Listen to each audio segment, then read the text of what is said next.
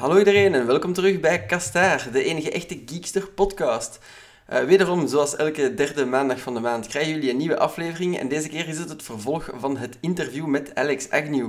Uh, als jullie het eerste deel niet hebben gehoord, niet erg, jullie kunnen het altijd herbeluisteren. Maar hier is alvast het volgende anderhalf uur gejaap over popcultuur. We hebben weer op locatie opgenomen, dus hier en daar zijn er wel wat artefacten in.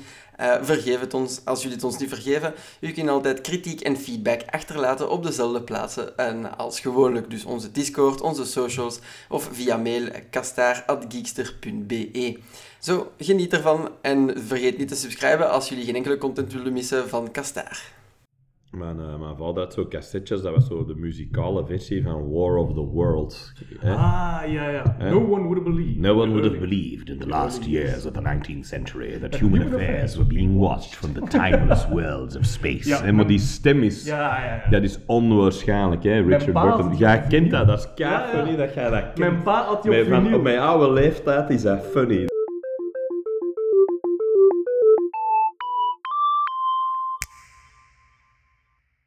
Welkom terug, Alex Agnew. Ah, kijk eens aan. Het is alsof, uh, alsof uh, gisteren nooit gebeurd is, zeg ik altijd. Okay. Is het alweer een week geleden? ja, wij waren net bezig over iets dat we gemeen hadden, wat ik wel heel fun, funny vond. Uh, misschien voor de oudere luisteraar of mensen wiens papa dat had. Zo Jeff Wayne's musical version of War of the Worlds. Yep omdat we over uh, mooie stemmen bezig waren, denk ik dat we. Sir McKellen dat uh, in Graham Norton tegen Hugh Jackman zegt I was in love with you, old boy. Fantastisch. Uh, ja, dat was ook wel een radiostemmetje. Ja, dat valt mee. Dat, valt, dat is morgens vroeg vooral. Um, hoe later in de dag, hoe, hoe, meer dat, dat dit wordt, wat ik normaal heb. Maar ik, ik, ik, heb wel een in a world. Als het, als het, als het morgens vroeg is, heb ik zo'n uh, zo'n bas erin. Dus daarom als ik zo een of andere vervelende slechterik moet spelen uh, in een tekenfilm en ik moet een diepe stem opzetten, heb ik graag dat dat vroeg morgens is. En dan ik ook de avond ervoor veel te laat slapen en dan heb je zo morgens die... Uh, zo die en houden ze daar rekening mee? Die rumble, ja. omdat, omdat dat dan ook veel beter klinkt. Mm Omdat je dan ook, dan kun je ook echt die lage ondertonen doen. Zo. Ik weet altijd, voor mijn eigen is het altijd zo, als ik de laagste uh, zin kan zingen in, uh, in, in het nummer I Walk the Line van Johnny Cash. Because you're mine, I walk the line. Als ik die kan halen mhm. zonder dat te veel moeite is, dan weet ik dat mijn lage stem goed zit. Als die niet goed zit, haal ik die niet. Dan wordt dat, because you're mine. Dat je voelt, je gaat er niet. Dan, dus, dan, dan moeten die zo benaderen trekken, terwijl dat je die gewoon zonder enige moeite mm. zo dat, daar ziet, dan weet je, oh ja, zo als ik nu Darth Vader moet doen, klinkt dat goed. Heb je dat altijd al zo geweten dat je zo die, die, die zware stem hebt? Want mensen horen altijd hun eigen stem wat zwaarder dan dat. Like in ja, mijn anders, hoofd, hè, mijn hoofd is mijn stem nu zodanig zwaar dat ik kleine orka's en walvissen kan aantrekken. Ja. Maar dat is het niet. Nee. Ja. Nee, omdat je, dat is ook al een timbre. Hè. Ik heb een lager timbre dan jij, als ik al praat. Ja. maar dan heb je natuurlijk ook nog het... Uh, heel dat, ja, je hebt gewoon heel dat gegeven van dat je, dat je je stem in je eigen klankkast hoort, ja, hè, namelijk je kop. Want ik, eh, dat is daarom dat je soms ook heel hard kunt verschieten als je je eigen stem opgenomen hoort. Mm -hmm. Maar ik moet wel zeggen, dat gaat weg. Zo, hoe, meer dat je, hoe meer dat je je eigen hoort, hoe minder dat je dat verschil nog gaat horen. Dat je meer door hebt van, nou ja, dat is inderdaad hoe dat ik klink. En dat is gewoon omdat je dan intern dat kunt uitfilteren als ze zijnde van... Ja, en je, hebt meer, je krijgt meer controle over je stem. Ik heb er ook technieken voor geleerd, hè, waardoor dat je bepaalde dingen beter kunt. Ook logopedie en zo, dat je op een mhm. bepaalde manier gaat ademen, dat je, hè, dat je niet door je keel praat, waardoor dat je sowieso al veel meer resonantie hebt. Mhm. Dus er zijn, er zijn trucken voor ze. Maar dat, het goede eraan is dat, er, um, dat als je... je hebt, wat, je, wat je niks aan kunt doen, is dan, als ik heel veel uitslaap bijvoorbeeld, dan is zingen voor mij in de hoogte super gemakkelijk, maar in de laagte moeilijker. Als ik dat, dat weken heb dat ik heel weinig slaap, dan heb ik een hele goede Johnny Cash, maar als ik dan de hoogte niet moet gaan, dan is dat zo, ah, dan voelde dat je hees wordt. Dus het is wel belangrijk dat je, dat je goed slaapt als je veel optreedt. Maar denk ervan af voor wat dat je je stem moet gaan gebruiken. Zo'n tijdje geleden moest ik zo een slechterik spelen in zo'n tekenfilm, Pluisje heet die. Dat was zo'n halve, half IJslandse, halve Belgische productie. En ik speelde daar zo'n valk in, dat zo de bad guy was. En, en die is de Engelse versie. You had a very deep English voice. Dus ik wist ook al van, ja, ik moet niet met mijn namiddagstem Ja. deze gaan spelen. Ik moet 's morgens vroeg er staan en na niet te veel slapen. En dan kun je Ja. al die, dan heb je die een basondertoon nog veel harder. Mhm. Waardoor dat elk geluid dat ik maakte door die micro, dan voelde al die brrrr, je voelt dat trillen. Ja. Waardoor dat mensen zoiets hebben, maar er zit een serieuze ondertoon in. maar dat is goed, want dan heb je die, dan heb je die zijn... Ja. Because he was very English. Hè, zo heel... De slechte, gesofisticeerde smeerlap. Is dat iets waar je nog verder wilt gaan, zo die, dat voice acting? Zeker. Ik heb wel ook al redelijk wat gedaan. Zo. Ik, heb al, nou, ik ben Gonzo geweest in de Muppet Movie, in de Nederlandse versie. Ik heb eh, de Joker gedaan in Ja, eh, dat Batman. Mhm. eh, in die eh, Lego Batman movie. Wat dan weer helemaal anders is, want in de Joker, Mhm. die zit, dan zit er heel hard in dat, waar zijn dan je vriendjes Batman? Dan worden zo dat, dan, dan, dan begint de gemeener te worden op een andere manier. Ja. Dus ja, je moet dat proberen van dat een beetje te benaderen, want je weet ook dat je het nooit zo goed gaat doen als die Engelse versie. Hè?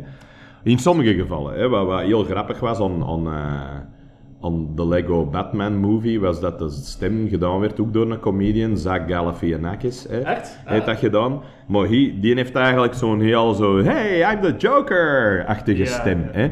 Die is veel minder ehm, Mark Hamill. Hè, met Ja. Hè, zo dat heel raar. Of, of die is niet dat, hè, do you you wanna know my scars? Hè, zo dat. Maar de Joker wordt toch altijd, bijna altijd, behalve al- door eh, Jack Nicholson. Want die deed hij gewoon als Jack Nicholson, wat ik wel... Maar ook goed vond ik Ja, wel, zo. past Want ik blijf, ik, blijf, ik blijf wel echt enorm fan van dat je... eh, Jack's dead, my friend. Die heeft zo meer die, die donkere Ja, stem. ja. Hè.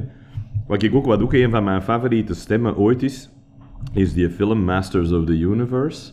Kun je die nooit gezien hebt? Nee. Nee, De vorige keer heb je er ook daar heb ik ook al over gebabbeld. Ja, en ik was zoiets van, ik wil dit bekijken. Ja, dat moet, dat moet je echt eens een keer doen, want die Skeletor is ook ongelooflijk, omdat, omdat in de tekenfilms was, was, was Skeletor heel erg... Oh, get your He-Man! zo dat. En in, in, de, in de film is dat echt zo... Everything comes to he who waits. Dat is zo rah, gemeen, zwaar, gravitas. Je voelt direct, oeh, this guy wants to rule the universe. Hè? Terwijl de andere was dat, you incompetent boob. Dan denkt je, Ja. tuurlijk ga je nooit winnen. Hij is een loser. En dat dan ook gewoon omdat het verschil tussen een tekenfilm en een film. Omdat Ehm, een tekenfilm is wel meer cartoonesk, is zo wel wat onnozel is in. Ja, en, Het was zelfs een bewuste keuze, want in het begin was Skeletor, ehm, had hij wel die stem, maar ze hadden door dat hij heel hard werkte in die tekenfilm als hij humor had. Hè? Als hij zo wat ja. constant zo van die beledigingen richting zijn, zijn eigen... hè, zijn eigen handlangers, zijn minions, maar ook naar, naar Masters of the Universe, naar He-Man toe.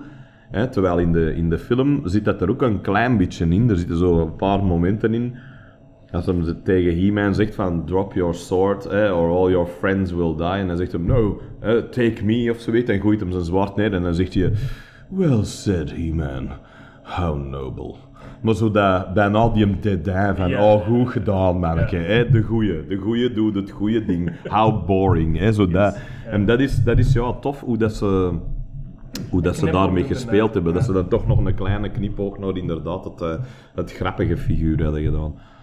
En de stemoefeningen, eh, heb je die gedaan voordat je begon aan het stemacteerwerk? Of je die genomen voor de shows? Nee, eigenlijk, eigenlijk ehm, is dat bij mij begonnen toen dat ik aan het toeren was.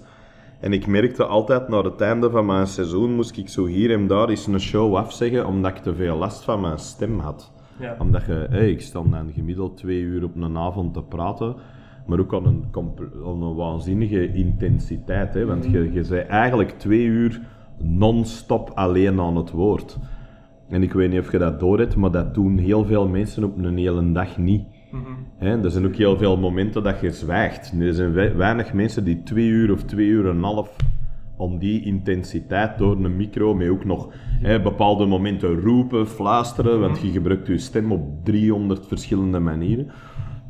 En ik voelde dat gewoon. En dan ben ik eh, bij een, eh, bij, eh, bij een, een logopediste gegaan. En die heeft mij daar ja, heel goede technieken voor geleerd. En ook van die opwarmingsoefeningen, waardoor dat je lippen zoveel...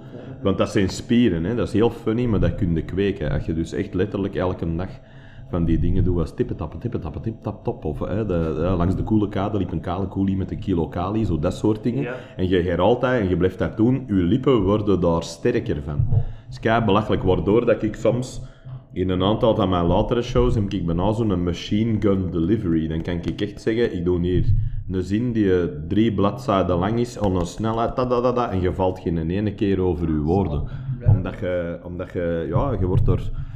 It's a superpower, man. Using, using your voice is a superpower. Maar dat, en dan met zanglessen ook, omdat ik in een band zit, daar heb ik ook een paar trucken geleerd, waardoor dat je ook weer voelt. Dus ik heb eigenlijk altijd een heel goed gevoel waar dat mijn stem zit, waar het verkeerd zit en waar niet. Maar ik ben dat ook met respect gaan behandelen. Ik had na een tijd ook door van, dat is uw broodwinning, hè, die stem. Dat is uw instrument. Dat is wat jij gebruikt. Als jij dat niet hebt, stelde jij niks niet meer voor, want dat is waar alles dat jij doet op gebaseerd is. Ja, dan moet je dat onderhouden. Hè. Maar je gaat stoppen met Diablo Boulevard, maar je gaat ook stoppen met muziek. Is dat. Nee, dat is niet- Is dat is nog een niet- ruimte die gaat komen voor een nieuw project? Of zo? Ja, dat denk ik wel. Ik, zal, ik, kan, ik kan niks zeggen, niet omdat er iets in de pipeline is, maar letterlijk omdat er nog niks is. Ja, maar is er iets dat je zegt van, ah, dat zou wel iets cool zijn? Dat Goh, er zijn een aantal dingen dat ik wel zou willen doen. Ik ben, ik, ben, altijd, ehm, ik ben altijd een hele grote, wat donkere blues, rockabilly-achtige fan Ja. geweest als kind ook. En daar heb ik ook een heel goede stem voor. Mijn stem leent zich eigenlijk het minst goed voor het genre dat ik gekozen had om muziek in te maken. Hè, hoe funny dat dat ook is, maar ik heb helemaal geen metalstem als zanger. Maar dat vond ik een mooie tegenstelling. Hè? Dat je ze heel stevige muziek hebt met een stem die vooral gebaseerd is op melodie. Maar zoiets eh, zou ik bijvoorbeeld heel leuk vinden. Dan denk ik aan mensen gelijk, eh, mensen gelijk Chris Isaac of Roy Orbison, maar dan de donkerdere versie ervan. Ja. Zo de Evil Roy Orbison. Zo, zo gaat een band ook heten. Evil Roy Orbison. Zou nog wel funny zijn. Roy Orbison zo joins the dark side. Ik weet het niet, maar zoiets. Hè, ofwel, ehm, eh, wat ik ook een hele grote fan van ben, ze is zo van die jaren, de jaren 80, zo soort industrial, foute new wave. eh, Kunnen we daar een voorbeeld dat van soort, ik weet het- niet echt een band Goh, bij. ik weet het niet. Eh, Gaande van, ik- gaande van als ik, als ik eh, een ideale scenario zou geven, dan zou ik zeggen een kruising tussen Bauhaus en Duran Duran of zo. zo eh, als, je u die, Ja. als je u die kruising Ja, ja, niet kunt voorstellen, dan denk ik, ik ook niet. Dus ik ben wel benieuwd wat dat zou zijn. Zo, ofwel, want ik heb, ik heb een hele uiteenlopende muzieksmaak, wat ik ook altijd half van mijn moeder in beloofd is, dat ik ooit zo'n een plaat, zo'n soort crooner-achtige plaat zou maken. Ik heb ooit in, eh, voor Radio 1, denk ik, of Radio 2, ik weet dat al meer, ik onthoud dat dingen nooit. Maar dat was voor een programma dat 100 jaar, eh, de 100-jarige verjaardag van Frank Sinatra. En dan heb ik Mac the Knife gedaan. Dat kun je op YouTube zien staan. Ja. En dat, is met, dat was echt met een VR, met VRT-orkest die dat dan mij begeleidde daarmee. Ja. En dat was, dat, ik vond dat ook zalig om te doen. Omdat dat echt zo zanggeoriënteerd is. Hè. Je hebt heel die muziek, maar dat is allemaal... Het is allemaal die stem waar dat het over gaat. In metal gaat het ook over de riff en over de solo en over de... Hè. Dat, is, dat is meestal ook als je met een metalband optreedt, moet jij ook over heel dat geweld over. Hè, terwijl als je op eh, andere muziekgenres zit, dan is dat meer zang georiënteerd, waardoor dat ik mij daar meer op kan concentreren. Dus ik denk niet dat mijn muzikaal verhaal verteld is. Hè. Daar, daar ben ik wel redelijk zeker van. Maar wat dat gaat zijn, heb ik nog geen idee van. Maar geen metal. Ehm, en niet omdat ik niet meer hou van metal, want ik hou daar nog Ja. altijd wel echt van. Maar ik vind dat, ik vind dat een... eh, ik, ik heb heel hard... Ik voel mij soms heel hard verwend aan Henry Rollins. Hè, ik weet niet of je die kent. Hè, de, die doet spoken word shows, maar dat was de zanger van Rollins Band en daarvoor Black Flag, wat een legendarische hardcore punkband is. En die is ook gewoon op, op, een, op 40-jarige leeftijd, hè, jonger dan mij zelfs, dat hij gezegd zo, zo in mijn blote borst eh, in een onderbroekje voor het publiek was staan roepen, daar ben ik na officieel wel wat te oud voor geworden. Ah, Zo, het is zo wat goed geweest. Het mag niet zielig gaan worden. Ja, en dat gevoel Zo. je ook. Ik had dat gevoel ook een beetje voor mezelf. Hè. Dat Ja. Niet dat het mij werd verteld of zo, gelukkig dat we daar nog niet waren. Hè. De Ja. meeste mensen zeiden niet, Alex, zouden dat dan niet meer doen. Zo, dat is, dan, weet het echt, dan is het eigenlijk al te laat. Ja. Nee, ik wou op tijd stoppen. Ik en wou... het gevoel dat zo'n metal een bepaald genre is, waar dat er een houdbaarheidsdatum op zit qua leeftijd? Ik vind dat wel. Ik vind dat wel. En mensen kunnen zeggen, "Wow, dat is toch niet waar, hè? Iron Maiden en zo. En dan denk Ja. ik, oké, maar die hebben klassiekers geschreven. Ja. Het is wel een beetje een verschil. Je moet dat niet echt vergelijken met wat wij gedaan hebben. Wij hebben best goede muziek gemaakt, maar wij hebben geen mega-hit geschreven. Of wij hebben niet dat nummer waar iedereen ons van kent, of dat soort Ja. dingen. En dan denk ik wel, ja, ik heb dat ook met punk. Ik vind dat zelfs de beste punkbands, dat die allemaal in de 50 zijn met een scheve aanekam. Dan denk ik, ja, ik geloof u niet meer, man. Ja. Jij ze na gewoon oud. En jij doet deze om de rekeningen te betalen. Maar jij doet dat niet meer omdat jij... Toen dat jij begon, word jij die kwaai en anti-establishment fuck you allemaal, gast. Maar dat zitten... Misschien nog wel, hè. Dat kan nog wel dat die nog kwaad zijn. Maar dan denk ik, ja... Ik, ik, heb daar, ik heb daar nog andere voor. Ik heb gewoon het geluk, hè, wat veel van die gasten niet hebben in bands, is dat die hebben niks anders. Hebben ook nooit iets anders gedaan. Dus die moeten ook, ehm, ja, die moeten dat blijven volhouden. Ja. Dat is het, waardoor dat het soms de neiging krijgt om een beetje niet zielig te krijgen als Beetje het lang genoeg... Ozzy Osbourne-principe Ja. van hè, de, de laatste tour en nu nog eens de laatste tour Ja, en nu de laatste laatste En dan wordt het maar grappiger en grappiger, hè, dat je zo bij over dat podium... hè, Zo dat, dat, dat je denkt, kom aan, gast. Zo, hè, dat- het gevaarlijke van Black Sabbath en het die hele idee van Ozzy Osbourne als die een demonische gast die een kop van een vleermuis afbijt die... Hè, dat, ja, dat is er niet meer. Hè. Je ziet nu alleen maar zo'n zielige oude man die... eh, waar dat je echt van denkt, wordt het niet stilletjes aan tijd. Je bent nu echt rijk genoeg, hè. het moet niet meer. Maar dat zag je eigenlijk al lang, hè? Ik bedoel, met Mhm. die reality-reeks van Ah. die Osbournes, Ja. dus daar kijkt ook naar en dat is oeh, maar Ja. het is, eh oeh, het is al. Tijdens het sappen. Ja, ja, ja, en dat is intussen ook al lang geleden. Hè? Ja, ja, dat is echt al lang geleden. Want er verschieten van, hè? wat is dat, begin jaren 2000 Ja, of zo? Dat is echt al lang geleden. Hè? Dat is toen dat MTV zelfs nog iets voorstelde. Bij hem stond, weet Bedoel, nog. Ja, weet dat nog? hem stond toen nog voor muziek. Mm. Een- MTV was heel belangrijk in mijn jeugd. Hè. Ik ben een kind van de jaren 80. Voor mij was dat, dat stond heel de dag op. Als mijn ouders niet een tv... Want ik kom nog van het, eh, de generatie van mensen die toen papa s'avonds thuis kwam, dan hadden de kinderen niks meer te zeggen over de televisie. Hè. Iets waar ik soms van denk, dat is ook een autoriteit die ik niet heb over mijn dochter, dus we gaan er niet graaf over doen. Maar dat ik soms wel denk, goh, dat moeten toch simpelere tijden geweest zijn. Die kwam gewoon thuis en af en toe kwam dat eens overeen. Dat, ik, ik had het geluk dat ik met mijn vader was ook een, een filmfan. Ja. Dus hè, ik heb, van mijn vader heb ik heel erg James Bond meegekregen, bijvoorbeeld. Hè, als kind vertelde die mij daar, of, films gelijk die Italian Job, of zo van die Engelse klasse, of Amerikaanse, heel hard een, een fan van films. Dus ik heb heel veel films met mijn vader gezien en die kon er ook enorm leuk over vertellen. Die kon zo vertellen over een film en ik had die niet gezien en ik wou die echt graag zien. En dan begon ik zo stripverhaaltjes te tekenen van die film die ik nog niet gezien had. En dan beelde ik mij die personages in, hoe dat die eruit zou. Dan vertelde hij ook bijvoorbeeld, ja, je hebt... Hè, eh, Goldfinger vertelde die over, van James Bond. En dat was dan zo, ja, odd job, die gooit hij met zijn hoed. Ik zeg, wat is dat? Oh, dat is een Aziat. Dus ik dacht, oh, zo'n Chinees met zo'n hoed, die zo, hè, zo, hè, met, met dat. Dus in mijn kop was dat aan. En dan liet ik dat zien aan mijn vader. En zei hij, nee, nee, die had een, een bolhoed op. En dat was zo dat. Dus heel dat beeld was zo, oh, hè, die, die- dat, mijn fantasie ging echt op de loop. Hè. Die vertelde over Dr. No met zijn ijzeren handen en zo. Dus ik was direct gefascineerd door James Bond, ook weer omwille van zijn villains, gelijk altijd. Want ik ben altijd een fan geweest van de, de slechteriken. Maar James Bond je is... eh, favoriete film van eh, James Bond? Bond villain? Eh, goh, ik weet het niet. Ik denk, de- ik denk misschien wel Dr. No, omdat dat ook mijn eerste Bond film was.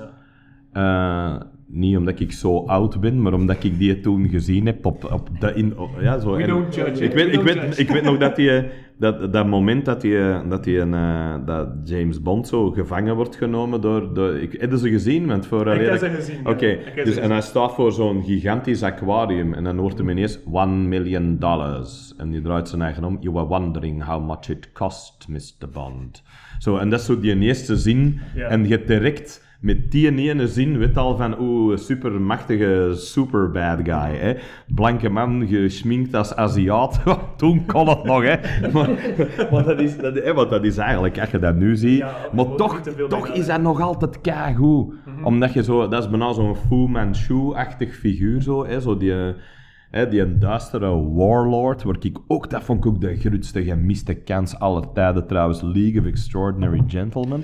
Ja. Die een onwaarschijnlijk slechte film, maar vooral ook dat ik denk, really, ik bedoel, je hebt, je hebt dat moment in, in, in die comic, hè, waarin, dat, eh, waarin, dat, waarin dat Fu Manchu inkomt, hè, maar Mhm. omdat hem de rechten van die naam niet had, wordt hij gewoon de Doctor genoemd. Ja. Maar dat, die, die onwaarschijnlijke angstaanjagendheid dat daarvan uitgaat, zo, dat bijna... Dat, dat, dat duivelse ervan. Zo iemand dat altijd dat hij in beeld komt, zie je alleen maar een oog of een hand of zo. En je ziet alleen maar mensen erachter die knielen of met hun... Dat je weet, dat is een, een angst dat dat figuur uitstraalt. Dat kun je je niet inbeelden. En die stekte niet in die film. Ik denk, really? Zo, really? Dat, is een comic die dat je letterlijk kunt verfilmen zoals hem was. En je die een van de beste films ever en je doet dat. Ja, ik werd daar echt onnozel van. Wel, ik heb ook een andere ervaring daarmee, want ik heb eerst de film gezien Ja. en dan de comic gelezen. Ja. Mhm. En ik had de film gezien en ik dacht van, oké, dit is wel oké, dit is wel cool. Mhm. Het hele concept vond ik wel de max. En dan las ik de comics en ik zei van, oh shit. Ik heb, zelf, ik heb hetzelfde gedaan met, een, met een beste vriendin van mij, die dat mij dat vertelde. Die zei, ook, ik vond dat eigenlijk best wel een oké film. En ik zeg, heb jij die comic ooit gelezen? En die leest ook strips, hè. Ja. Nee, nee, nee, ik zit die gewoon kopen voor haar. Ik heb hem gezegd, lees dat. En, dan- en ik kreeg echt letterlijk s'avonds een sms, oh my god. maar echt, en ik had echt zoiets, see what I'm saying now? En zij was vooral, omdat ze ook een vrouw is, die zei ook, wat hebben die met Mena gedaan, man? Ja. Die zei, Mena was... Ik zeg, ja, dat is de leider van de League of Extraordinary Gentlemen. Exact, Dat ja. hele cool en in een Victoriaans tijdperk, dat je een vrouw hebt dat die, die een boel aanvoert, die, die zit te roken, wat not done was voor een vrouw, die dat... Hè, dat, dat is zo'n echte, hè, zo'n suffragette, hè, zo'n griet die dat zegt... Fuck you, ik heb u niet nodig. Hè. Maar ook vanuit een zwakheid, want die heeft ook vreselijke dingen meegemaakt. Ja, en heel, dat, en heel die, die, die romantiek tussen haar en, en, en eh, niet alleen Alan Quatermain, maar ook tussen Hyde. Ja. Dat hij eigenlijk... I alone in this world do not hate you. Dat Ik is vond zo... Hyde ook veel beter. Hyde is comic dan onwaarschijnlijk gaaf. Beter. Ja, en wat hij doet met Griffin, met, de, met die Invisible Man, dat Ja. stuk alleen al, dat hij dat die, die kan zien. Hè? Mhm. Dat hij ook de enige is dat weet waar dat hij is. Zo, al dat soort dingen, dat is fantastisch. Dat ik echt denk, hoe kun je dat nou doen? hoe kun je deze... What, this is your source material. What have you done? Yes. Zo, ja, we hebben. Tom Sawyer erin gestoken voor de Amerikaanse markt. Nobody Nee. cares. Nobody cares. Ja, ik werd er zot van. Ehm, je had het net over James Bond. Ja, ja, sorry, Dat- James ja, Bond. Ja, dat dat een grote invloed had. Wat vonden van dan de parodie, Austin Powers? Leuk, kei leuk, maar ik, ik hou van al die parodieën. Je had in de jaren 60 ook een parodie in Amerika en die heette Our Man Flint. En dat was in een hoofdrol, was dat James Coburn die dat daar speelde. Ja. Dat is zo de Amerikaanse versie, maar die hebben dat dan zo ongelooflijk erover hè, gedaan. Dat was eigenlijk een beetje een voorloper van Austin Powers. Die sliep tussen twee stoelen. Met zijn kop op één stoel. En die zette dan zogezegd zijn hart stil, want dan had hem rust. En die had zo'n horloge en er kwam dan zo'n dingetje uit dat zijn pols in gang sloeg. Ja, zo van die nonsens. Maar heel, heel funny. Hè? Ja. Dus ik heb ook altijd wel heel hard kunnen lachen met... met eh, nu, Johnny English heb ik nooit echt gezien, die films met ehm, Rowan Atkinson. Maar ik denk dat ik er daar dan weer een beetje te oud voor ben of zo. Dat ik Ja. dat misschien niet zo leuk kon Het, het vinden. niveau is wel een pak Ja, dat is veel lager, maar wat ik heel goed vond met Austin Powers, bijvoorbeeld, wat ik al een briljant idee vond in de eerste film, was dat je zo altijd de familieleden van de overleden minions te zien krijgt. Hè? Ja, to, to Chad, man! En die dat er niet bij gaat zijn op dat feest, want die is dan... ge- En dat je ook altijd denkt, ja, James Bond, die vermoordt daar maar gasten om de lopende band, maar ja, dat zijn ook allemaal vaders en broers en zonen. En ineens kreeg je zo dat andere beeld van mensen dat zeggen: Oh, het was toch zo'n toffe en nice. En dan, hey, your uncle Chad's not coming. Zo, zo dat, dat is zo goed, hè. Of dat één stuk dat je er zo in die veel te trage betonmolen Ja, komt no. aangereden. En je gaat zo. "No!" Maar dat zijn ook altijd zo van die dingen die in die films gebeuren, dat je denkt, man, stap nou gewoon opzij. Dat is nou toch niet, hè, zo, dat gaat toch? Zo dat. Maar ja, ik heb wel een hele, hele ehm, grote affiniteit voor, voor James Bond. Ik heb dat ook met die comics Ik heb dat mee... Lees je de nieuwe ook? Ja, ja, ja, ja. De, hè, wat is dat al? Zijn- Die, zijn die goed? zijn Want, goed, ja. ja. Dat is Dynamite. Hè. Dynamite heeft zo heel veel van die, van die eh, rare eh, oude franchises, gelijk de, de Shadow, Green Lantern. Mm. ehm, eh, zo, die doen ook zo van die weirde crossovers, Batman in the Shadow. Zo, zo. En ik vind dat allemaal leuk, want ik ben ook een hele grote fan van al die oude pulphelden. Hè, zo dingen als The Shadow, dingen als Doc Savage, dingen als... Wat, wat een heel ander ding is. Hè. Dat zijn zo van die pulpy romans van vroeger op heel goede koop, slecht papier gedrukte, wat uiteindelijk dingen zoeken was. Hè. Eh, Sax Romer, allee, hoe heet het? eh, Fu Manchu, Ja. dat soort dingen. Ik hou ook heel veel van Sherlock Holmes. Ik ben een mega Sherlock Holmes fan. Dus al die, zowel de klassieke dingen van Arthur Conan Doyle als al die on- ontelbare nieuwe versies, waar dat hij tegen Dracula vecht, tegen... Er zijn crossovers met hem in Tarzan, met hem in... Van alles en nog wat, maar ik lees dat allemaal. Want ik ben, ook, ik ben gewoon een fan van al dat soort shit.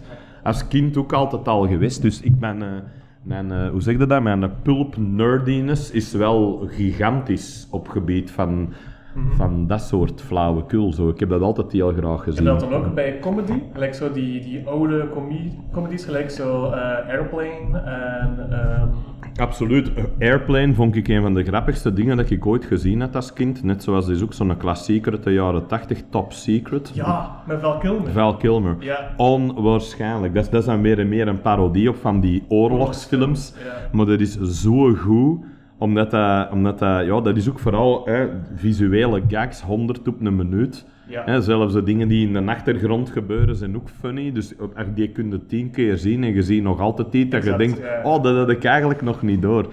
En ik, ik heb daar wel altijd... Ik vind alleen dat ze dan... eh daarna zijn ze zo wel van die modernere versies van die dingen beginnen doen, zoals Meet the Spartans of... Maar dat is altijd zo onwaarschijnlijk slecht. Ja, Hè? Of zelfs Scary Movie, wat ik ook, wat ik ook niet... zo low-hanging fruit. Dat was Ja. zo echt zo Ja. heel, heel simpele humor. Zo. Ja, wat ik heel jammer vind, omdat iets, hè, een van de originele daarvan, want Mel Brooks is daar misschien ook wel een van de, van de hè, originelen in, met History of the World Part 1, Ja, of met, eh, ehm, hoe heet hem? Allee, Young Frankenstein. Wat ook, eh, ik weet niet of je die nooit gezien hebt, Nee, absoluut toon, die is Ja. zwart-wit. hè. Gebaseerd op die oude Frankenstein-film van Universal met Boris Karloff. Maar dan hebben zo dat, dat heel gegeven van...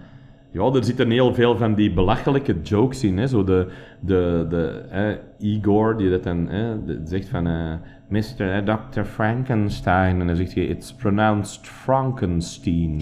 Want je wilt niet geassocieerd worden Ja, met zijn ja. grootvader, dat zo gezegd die een originele zot was. En dan zegt hij zo van, eh, so, you must be Igor. It's pronounced Igor. Zeg je ook, oh, sorry, I thought they said it was Igor. Well, they were wrong then, weren't they? Maar dan weet je ook dat hij gewoon zijn naam alleen maar aanpast om moeilijk te doen tegen... Zo dat, maar zo van die kei belachelijke dingen. Hij heeft zo, werewolf, werewolf, werewolf. Zo van die kei belachelijke dingen. Maar ik moet daar altijd mee lachen, omdat dat zo... Ja, ik hou, als kind vind ik dat nog veel leuker, omdat die humor niet super ingewikkeld is. Maar je hebt toch door dat dat zo'n soort... ehm, eh, ja, dat dat een, een parodie is op iets dat je kent. Ja, inderdaad. Ja, dat klein, je, hebt, je hebt die heel tragische scène in de originele Frankenstein-film, waarin dat, Franken, dat monster zo naast een kindje zit. En dat kindje is bloemetjes in het water aan het gooien. En dat, dat monster doet dat ook. En, en dat, die bloemetjes drijven in het water. En ineens maakt hij de associatie, als ik dat kindje in het water gooi, drijft dat ook. Maar dat drijft niet. Hè? Dus hij gooit dat in het water en dat kind verdrinkt. Wat dat monster nog veel tragischer maakt, want dat, die, dat kind sterft en dat is eigenlijk niet omdat hij dat wilt. Zo- dat is ook een, een monster tegen wil en dank. Hè. Die Ja. wil dat helemaal niet zijn. Hè. Dat is het I did not ask to be born. Of, hè. Zo dat soort dingen. Wat allemaal super is. En in die, in die, in die ehm, Young Frankenstein krijgen dezelfde scène. Dus je denkt, amai, wat gaan ze hiermee doen? En die ouders zijn intussen door de huis aan het lopen van waar is ons dochter, waar is ons dochter? Is die weer in de, in de bossen? Ik weet het niet. En dat schemt is er een monster los en we moeten die... Hè? Dus je ziet zo die paniek van die ouders. En dat kindje gaat op een wipplank zitten en zegt tegen dat monster, kom mee op de wipplank zitten. En dat monster gaat op de wipplank zitten en katapulteert dat kind los door het raam in haar bed. En die ouders komen net binnen in de slaapkamer. Oh, ze ligt in haar bed, alle chance. Zo dat. Maar dat is zo'n funny scène waar je van zoiets hè, tragisch en intrist iets zo onnozel gemaakt hebt, dat ik dacht, deze is echt briljant. Hè. Ja. Een van de beste scènes in die film is ook dat, dat die voor een of andere reden een optreden doen in een theater. En dat is dan Gene Wilder, die Dr. Frankenstein speelt, samen met het monster. En die doen dan het liedje Putting on the Ritz. And if you're blue and you don't know where Ah, to ja. go to, where, why don't you go where fashion sits? En dan zingt dat monster... Ja, en dat is zo... Dat slaagt op niks, maar ik, ja, ik kon niet meer. Hè. Als kind, ik lag echt in mijn broek te pissen van het lachen.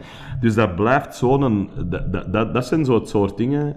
Zo van die inderdaad, van die oude comedies of zo, vond ik ook heel cool. Vooral omdat die toch wel in die tijd, vond ik, zoiets als Blazing Saddles ook, van eh, Mel Brooks, wat een, wat een parodie is op westerns, dat ook fantastisch is, hè. Omdat hij supergoed die clichés allemaal kon pakken, hè. History of the World is dan weer een hele, hè, dat is zogezegd de geschiedenis van de wereld tot dan, ik denk ongeveer tot aan de tijd van de Franse revolutie dat dat gaat. Maar heel die is een kijk op geschiedenis, ja, die sleurt ook al die historische films erdoor. En wat vroeger veel meer gemaakt werd. Hè? Zo dingen als Ben Hur en Quo Vadis en, en al die films. Wat ik ook allemaal graag zag. Hè? Zo de, dus ja, ik zeg het. Ik, eh, ik, ik, vroeger, wat ik ook natuurlijk had, dat je een videotheek had. En je, had, je, hè, Ja, je ging op de deur, had alles gezien dat je moest zien. En dan begon al die crap mee Ja. te pakken. Hè. Ik weet niet wat dat is. En oh, oh my god, wat voor shit dat ik in die tijd gezien heb. Maar wel funny, want dat gaat wel mee in je bagage. En ik vind dat ook altijd heel grappig als je dan nu zo regisseurs ziet die misschien mijn leeftijd hebben of een beetje jonger. En die iets maken en die er zo een paar van die culturele referenties in steken. Waar ik van denk, ga je die kakfilm ook gezien? zo dat, hè. En dat vind ik... Een verbondenheid Dat je direct, dat je direct voelt, yes, jij hebt ook in die, in die videotheek gestaan en die crap meegepakt toen dat jij jonger wordt. Dus ja, dat is... ehm, Maar als je dan zo kijkt naar die, ehm, naar die comedies van, van vroeger, dan niet zoiets van, "Ah, wil dat, dat ook zoiets. En dan niet zo, maar je schrijft zelf ook je shows en dan, Ja. en dan nog nooit zo gedacht van, ja, ik ben, echt, ik, ik eh, ben echt een pure stand-upper eigenlijk. Ja. Ik moet echt eerlijk zijn, ik ben, ik ben een redelijke... Ze hebben mij ooit eens in een interview een purist genoemd, maar ik bedoel dat niet op de elitaire manier van zo moet het en niet anders. Ja. Maar het is wel waar dat, dat, dat ik... Ik ben, ik ben niet iemand die dat schrijft in functie van een, een sitcom of in functie van een film. Ja. Ik zou het misschien wel kunnen, maar ik zou daar nooit alleen aan beginnen. Ja. Dan zou ik eerder zoiets moeten hebben van iemand dat tegen mij zegt: Oh man, we moeten toch eens de ultieme, hè, weet ik veel wat, de ultieme comicbook parodie maken. Maar dan wel op een manier gedaan dat je heel duidelijk ziet, hè, want dat vind ik ook altijd het verschil. Ehm, een parodie of, een, of wordt altijd gemaakt door mensen die enorm hard houden van dat genre. Tuurlijk, ja. ja. Want als je dat niet doet, als je dat laat maken door mensen die het maar onnozel vinden, dan wordt het gewoon uitgelachen. Absoluut. En een echte fan voelt dat direct. Wat, wat cool is om van die bands, gelijk bijvoorbeeld, ik weet niet of je Steel Panther kent. Tuurlijk, ja. Maar Steel Panther is, is geniaal, omdat je weet dat dat mega fans zijn van, glamrock. van glamrock en van jaren 80 fouten hardrock. Mhm. Je weet dat die allemaal begonnen zijn met die platen als jong gastje optemmen en met hun, met hun tennisgitaar op, eh, te doen alsof dat ze Nicky Six waren, of te doen alsof dat ze eh, de, de zanger, alsof dat hem David Lee Roth was of zo. Je weet dat dat komt vanuit een enorme liefde voor dat genre. En daarom pikte dat ook, dat die dat erdoor sleuren. Mhm. Daarom zijn die nu zelfs veel relevanter dan veel van de bands die dat serieus doen, want Ja. die moeten dat eigenlijk bijna niet meer doen. Terwijl Het ding die- is, het is ook gewoon goede muziek. Ja, Als we daar want dat is- naar kijken, is dat ook gewoon Dat is ook, wat, wat dat ook gewoon is, zeker toen die eerste plaat uitkwam, die zijn allemaal leuk, vind ik. Hè? Maar zeker die eerste twee, dat zijn echt de beste platen die Motley Crue, Guns N' Roses en Bon Jovi nooit gemaakt hebben. Die Ja. zijn ook beter daarin dan de mensen die ze nadoen nu, vind ik. Ja? Zo, ik vind dat wel. Ik vind de, de songs dat die schrijven, de kwaliteit van die songs. Niet letten op de lyrics, gewoon letten op de melodieën, letten op de solo's, letten op hoe dat, dat in Dat is perfect, hè. Ja. Als je dat soort muziek graag hoort, en dat is bij mij ook zo, ja, dan, dan daar word ik alleen maar goed gezien van.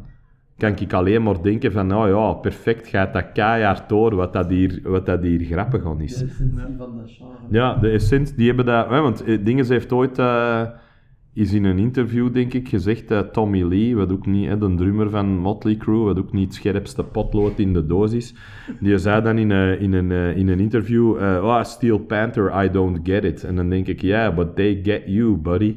Zo, die snappen wel kago wat het is dat gaat doen.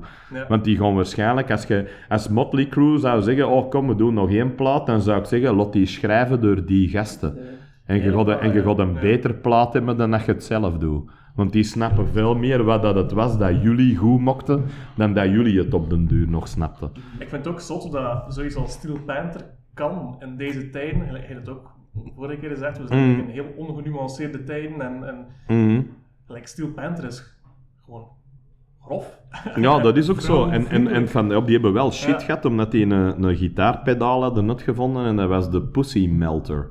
en uiteindelijk hebben ze dat, hebben, heeft eh, het, eh, de, hoe zeg je dat, de company waar dat die bij zaten, heeft beslist van dat niet meer uit te brengen en hebben ze het nu zelf uitgebracht. Wat ik dan wel weer cool vind van Ja. hen. Dat die zeggen, oké, cool, dan is het nu via ons, hè, de Pussy Melter. En eh, ja, tuurlijk is dat punk. Dat is ook nodig, man. Dat is nodig in deze tijden. Ik heb, ik heb een tijdje geleden, ja, ik zit eh, heel de tijd te researchen voor mijn show. Dat is nog niet zo lang geleden. Dat je, je hebt zo heel veel van die, eh, van die, wat ze in Amerika zo het fenomeen social justice warriors noemen. Hè? Zo van die mensen die zo, meestal eh, in universiteiten in Amerika, maar ook in Engeland gebeurt dat meer en meer. En dat komt ook naar hier, want je weet dat dat sowieso altijd overwaait, dat soort eh, nonsens.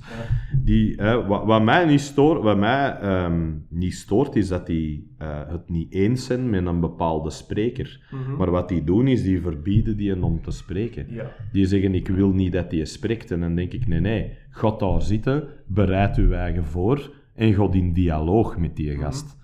Hè? Begint een discussie. Ja. En als je die kunt winnen, dan heb je, en als je die niet kunt winnen, dan moet je zien dat uw argumenten beter zijn. Ja. Hè, want die worden meestal... Dat is ook al... Je hebt dan zo duizend en een van die filmpjes van Social Justice Warriors destroyed by facts. Ja. Hè, maar in, hè, en logic, maar in heel veel gevallen is dat ook zo. Dan merkte ook van, ja, als je twee vragen doorstelt, weten die ook de helft van de tijd niet over wat dat die bezig zijn. En het enige dat, dat, dat, dat mensen die dat meer aan de rechterkant van het spectrum zich bevinden, eh, wat, je, wat je merkt wat het verschil is, is als, als die moeten gaan spreken, die zijn dat eigenlijk al altijd gewend geweest. Hè, omdat heel veel van de, van de media, zeker op tv, de kranten, heel veel journalisten zijn links. Die moeten hun standpunt altijd verdedigen. Als die iets komen zeggen, moeten die al zeggen, ja, als ik dat ga zeggen, dan kan ik maar beter dat en dat en dat gelezen hebben. Of, hè, en journalisten waren vroeger toch ook geïnformeerde mensen.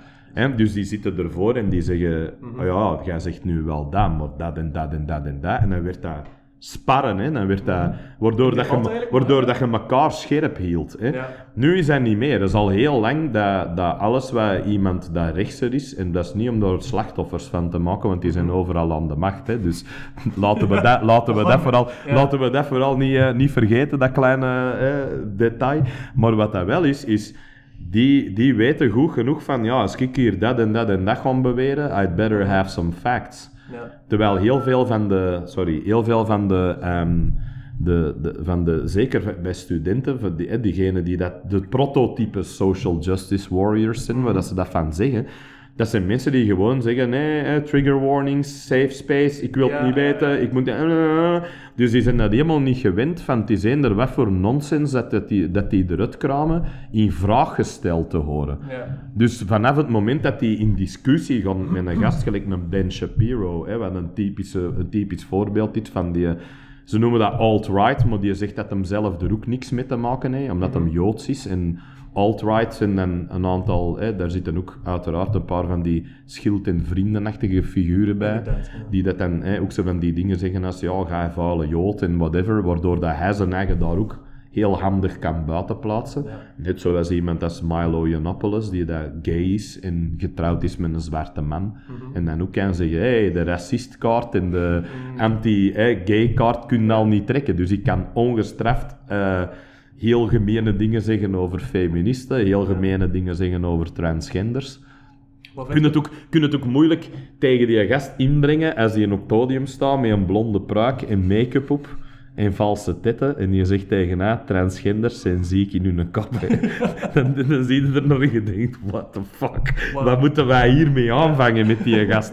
Want die is niet overduidelijk. Als ik dat zeg, is dat overduidelijk. Hè? Transfoob, jij zit dat. Maar zo'n gast, ja... Ik zeg het, mijn grootste cadeau zou altijd geweest zijn als ik mijn persoonlijkheid had, met mijn manier van denken, was ik heel graag een, eh, een lesbische, half Joodse, half moslimvrouw geweest. I would have had a ball.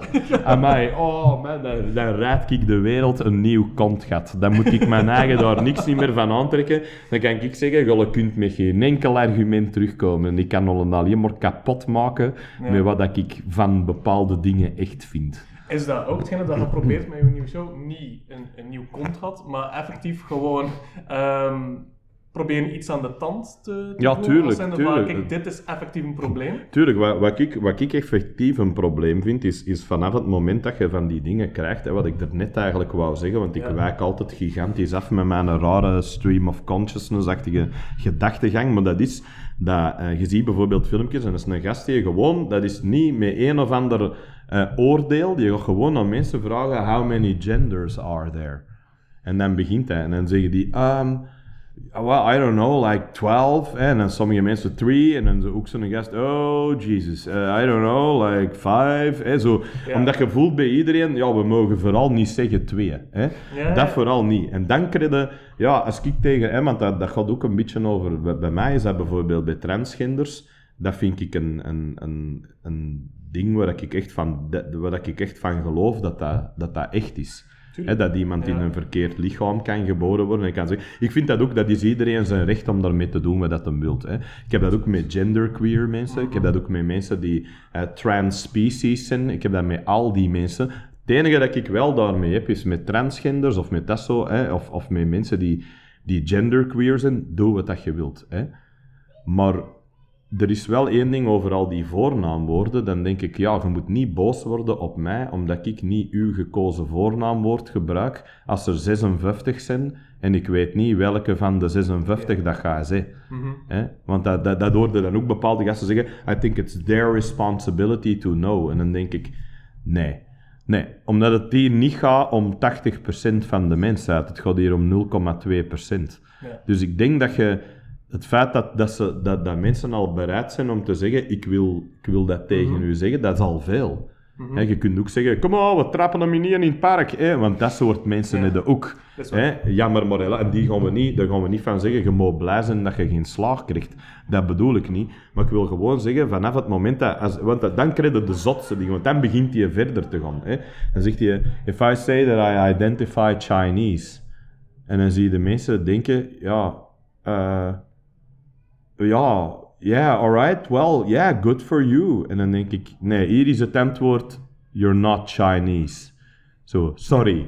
Zo, weet je, er zijn, zo, stop the madness. Er, zijn er zijn dingen waar ik van denk, dat klopt. En andere dingen, als ik tegen u zeg, ik identificeer mij als een zesjarig meisje en ik verwacht dat jij mij zo behandelt, dan denk ik, ja, je had vroeger ook gasten met een papieren noot die zei, ik ben Napoleon. Hè. Die stonden meestal in strips afgebeeld in een gekkenhuis, die zo aan de kant zo. Dan heb ik wel een beetje een gevoel van, nu zijn we de, nu gaat de, hè, je dat, de Dus, pendulum ja. has swung the other way, waardoor dat je bijna het gevoel krijgt van, ja maar, come on, ik identificeer mij als een dolfijn. Dan denk ik, dat is kei tof. Gaat eens 20 minuten onder water. En komt niet boven, hè? voor die- de- want een dolfijn kan Ja. dat, hè? Kun je dat? En allee, ja, snap je? Sorry, maar dat, dat, Ja. dat- dan vind ik het nonsens. En dan, dan, gaan we over, dan gaan we over naar een, naar een hele... En, en, en dat heeft niks met, met genderqueer mensen te maken, want dat vind ik iets anders. Hè? Dat is ook Mhm. het, een beetje, dat gaat over het afbreken van stereotypen van mannen en vrouwen. Hè? Ja. Voordat dan de mensen die die logica weer te ver doortrekken, zeggen mannen en vrouwen moeten weg. Dan denk ik, nee, dat moet niet. Je hè, ik, ik, ik ben altijd meer een soort inclusief gast en niet een soort exclusief. Als in, welkom bij de familie mensen. Jij moet dat ook zijn. Dat heb ik ook met een gast dat zijn eigen weerwolf vindt. hè. Dan denk ik, hey, good for you, pal. hè. Ga je met volle maan rondlopen met een wolvenpak en doe je oeh, omdat je je eigen beter voelt. Cool, whatever. Hè. Ja. We leven ook in een geek culture, dus het is ook niet moeilijk dat dat soort dingen dat ook beginnen wel, gebeuren. Hè? Dat mensen zich gaan identificeren als ik ben, ik, eh, ik voel mij een unicorn. Dan denk ik, go show, dan zit ik aan een unicorn. Hè?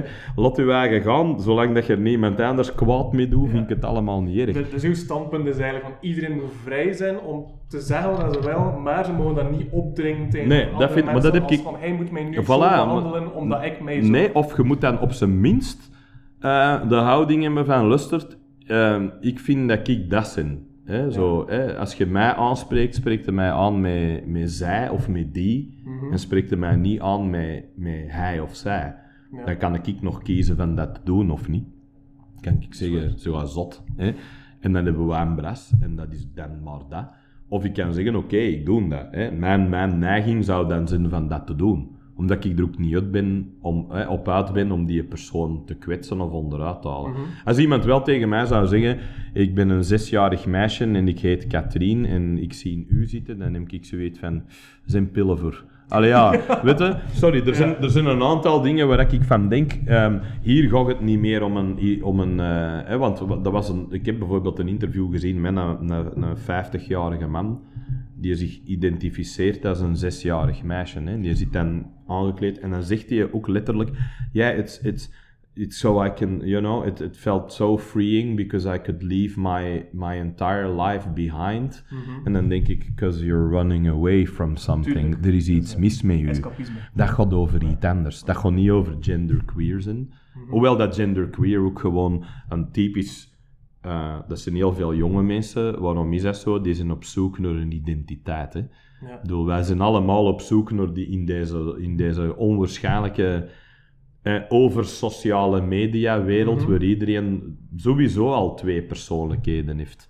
Die ene die dat hem laat zien aan heel de wereld en degene die dat je zegt. Wat je altijd gewist is, zelfs voor sociale media was er ook niks anders aan. Alleen nu is het platform zo groot, dat waar dat jij vroeger voor twintig man een masker moest opzetten, kun je dat nu voor, voor de wereldbevolking gaan doen. En kun je nog veel harder overdrijven, nog veel ongenuanceerder zijn, omdat je niet meer in iemand zijn gezicht moet kijken wanneer dat je het doet. Hè. Dus je voelt wel heel hard dat dat, dat, dat, dat leeft en dat dat van deze tijd is. Hè. Heel dat, alle tradities worden in vraag gesteld en dat is ook goed. Ik vind het ook altijd goed dat dat van tijd tot tijd gebeurt. Hè, want Ja. dat doet u ook nadenken over nou, hoeveel stereotypen zijn er eigenlijk over mannen en vrouwen. Hè? Hoeveel dingen zien wij automatisch als een mannelijk of een vrouwelijk karakteristiek, terwijl dat, dat aan zich misschien helemaal niet zo is. Ja. Hè? Er zijn wel biologische verschillen. Dat gaan we dan niet ontkennen, nee. alsjeblieft. Hè? Zo, dat, dat vind ik een hele goeie van... eh, wie is dat? Dat is zeker... eh, dat is ofwel Milo Yiannopoulos of Ben Shapiro. Die zeggen... Facts don't care about your feelings. Hè? En natuurlijk, want nu leefden in nog gevaarlijkere tijden... waarin dat mensen ook elk feit in vraag gaan stellen. Hè, waarin dat ze zeggen... Ja, fake news, man. Of... eh, ja, wat is uw, what's your source? Hè, beloofde jij, geloofde jij alles wat dat die zeggen? Geloofde jij alles wat dat bla bla bla? En dan denk ik, ja, maar als dat gebaseerd is op een wetenschappelijk onderzoek, ben ik toch meer geneigd om dat te geloven dan uw gevoel daarover. Ja. Wat toch meer gaat over, over het feit dat jij een manier probeert te vinden om, om uw mening te rechtvaardigen dan Mhm. iets waar letterlijk van gezegd wordt. Ja, there's like no difference in chromosomes between eh, men and women. Jawel, wij hebben een XY-chromosoom, gewoon het XX. Dat is, dat is echt zo. Daar kun je niks aan doen. Zo, er zijn bepaalde dingen waar je niks aan kunt doen. Ja. Het blijft wel een gevoelig onderwerp. hè. Natuurlijk is dat een gevoelig onderwerp, Maar ik, omdat... merk, ik merk ook dat... Ja, kan je laten uitspreken? Nee, nee, zeg maar, zeg maar. Ehm, ik merk ook in je comedy, je schuwt dat niet, hè, de gevoelige onderwerpen, want je hebt al een paar keer het gebabbeld over eh, Israël en zo, dus dat is echt iets dat eigenlijk binnen Ja. eigenlijk zelfs. Nou, ik vind dat heel leuk eigenlijk Ja. zelfs. Ik vind dat, het een, dat, dat interesseert mij altijd het hardste. Ja. Vanaf het moment dat ik begin te voelen, oh, hier staat iedereen op zijn achterste poten, dan denk ik, hahaha, speeltijd. Hè? En, niet, en Ja. pas op, niet, want dat wordt altijd verkeerd begrepen bij mij, of vaak. Hè? Allee, eigenlijk vooral door de mensen die kritiek op mij hebben, want heel veel mensen begrijpen het wel. Zeg. Ik moet daar ook niet, ik ben ook zeker niet zo een van, oh, I misunderstood. Nee, nee, valt kago mee. Maar er zijn gewoon de mensen die, die, die, die iets ehm, tegen de dingen heb dat ik doe, die zeggen, oh, dat is gewoon chockeren. Hè? Mhm. Die wilt gewoon, dat is een provocateur. Dat is iemand die, maar ik vind er niks mis mee. Met een provocateur. Een provocateur is iemand die de stok in het hoenderhok gooit en dan zegt: en let the games begin. Hè? Zo, wa- want dan, dat, is, dat is een soort polemiek waardoor dat je een discussie op gang trekt. Voilà, Hè? ja. Wat mij veel meer interesseert, ik, ik ben ook altijd veel meer geïnteresseerd in dialoog hè, met mijn eigen podcast. Ik heb bijvoorbeeld volgende week heb ik Helene de Bruyne op bezoek. Dat is een schrijfster die columns schrijft voor, eh, de, voor de Humo, maar die ook boeken schrijft. Die zelf een podcast heeft over seks en over al de, eh, hoe zeg je dat? De, ja, de, de, al de vooroordelen daarover en al de ideeën daarover. En dat is ook een heel harde feministe. Ja, Vind ik super interessant om met zo iemand te gaan babbelen ja. omdat ik eh, net hetzelfde heb met feminisme. Ik ben ook voor gelijke rechten van vrouwen, maar revanchistische mannen haat ben ik niet zo'n fan van. Wat dat veel van de moderne feministen en niet de... Dat is ook nog te oneerlijk. Je hebt zo die kleine, radicale, gestoorde vorm, maar die hebben altijd de grootste mond. Ja, dat is dat alles zijn altijd degenen Ja. die... Als, je, als, je, als je van slechte wil bent, dan zeg je IS, dat is de islam. Terwijl dat er massa's moslims in de wereld zijn, dat ze hebben van... veel mensen Ik wil, ik, wil, zo. ik wil ook gewoon maar, eh, maar ze weten Ja. een brood gaan halen in de bakker en eh, mijn kinderen naar school sturen. Allee, ja, hè, die, die hebben ook niet zoiets van... No, I do not want to overthrow the world in a holy war. Ja. Ik wil gewoon zien dat ik op tijd op mijn werkzins bied en mijn kinderen moeten naar school. Dus dat is ook... Hè, de, de, de, je moet ook altijd heel voorzichtig zijn als je... En dat, dat heb ik wel meer en meer gevoeld met ouder te worden. Ik voel wel meer en meer verantwoordelijkheid over wat ik zeg. Mhm. Hè, wat, eh, ja, zo Uncle Ben en Spider-Man. With Ja. great power comes great responsibility. Maar als je dat hebt... En ik heb wel een zekere macht. Mhm. Als je voor 15.000 man gaat spreken in een sportpaleis, dan krijg je iets heel demagogisch. Hè? Ja. Als je dan kunt voelen van ik kan 15.000 man die richting tuwen als ik dat wil. Ja, dat zijn momenten dat ik denk, en nu ga ik helemaal mij op glad ijs begeven, want dan denk ik, I can understand how Hitler felt. Hè?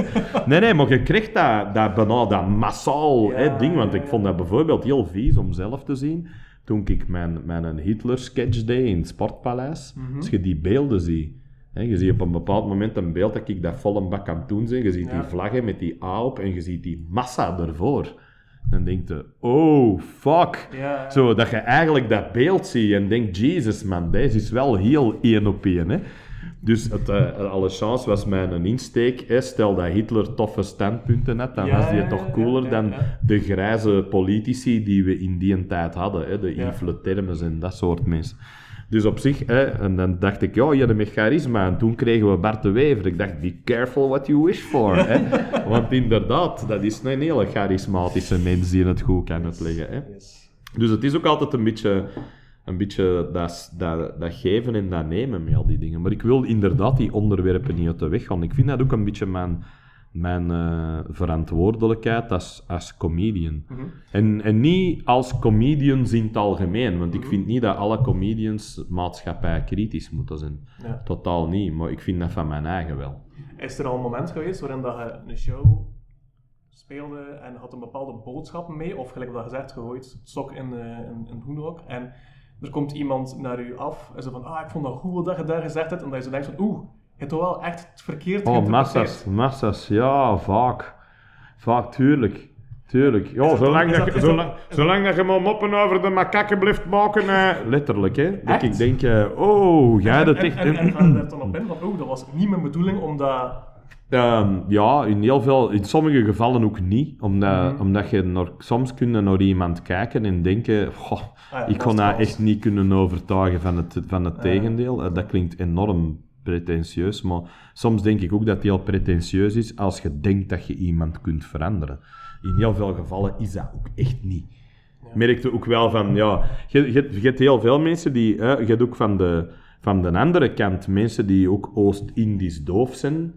Je moet wel eens stoppen met al je racistische moppen. Hè? Dat ik ook denk, eh, ah, right, cool, kritiek op islam is gelijk aan racisme bij u.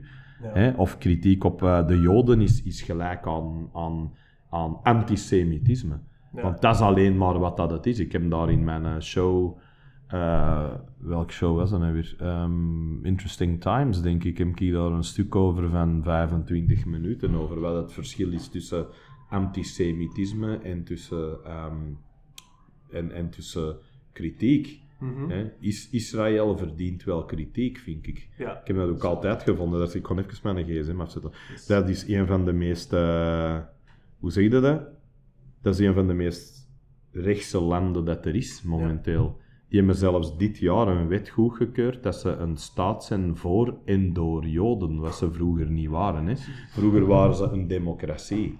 En konden ze zeggen, wij zijn de enige democratie in heel dat Midden-Oosten, naar, Ja. de, naar de westerse normen dan. Mhm. Nu is het een staat voor en door Joden. Dus letterlijk een wet die goedgekeurd is dit jaar, hè, waarin dat die eigenlijk zeggen...